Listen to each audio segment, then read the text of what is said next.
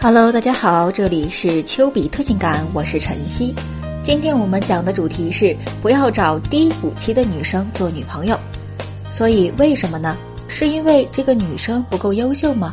是为了不要在她最糟糕的时候成为了她的选择？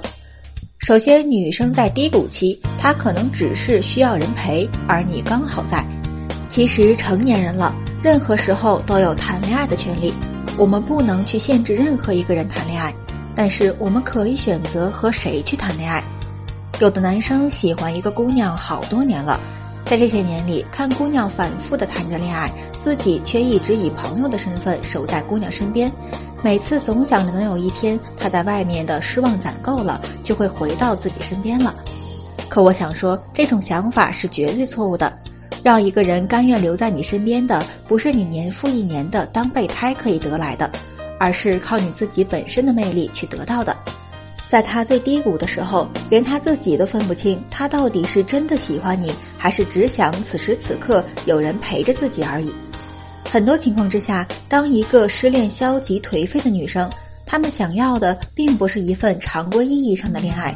而是希望有一个男生可以带自己逃离一团乱麻的生活，或者在他很脆弱颓废的时候，他很需要你的陪伴，很需要你的关心，你能够从中感受到自己被需要的价值。可是这种被需要，并不是真正的他需要你。当一个女生已经颓废到放弃自己人生的时候，她时刻都会濒临情绪失控的时候。倘若你们真的在这个时候谈恋爱，可能一点小小的吵架都会被他放大，甚至多了很多不必要的矛盾。如果你真的心疼他，以一个朋友的身份陪在他身边，反而可以赢得他的感激。毕竟朋友的关系不比恋人，朋友之间的往来还是会有礼仪上的客气的。两性之间的吸引，最初都是靠着那个被眼前这个人的美好吸引了。我们会包容爱人的缺点，那是因为他身上不仅仅只有缺点，还有那些让我们为之心动的品质。如果一直面对一个优雅的另一半，谁都能做到赏心悦目。可是，一旦另一半处于长期颓废中，你能确保对他的心意一直不变吗？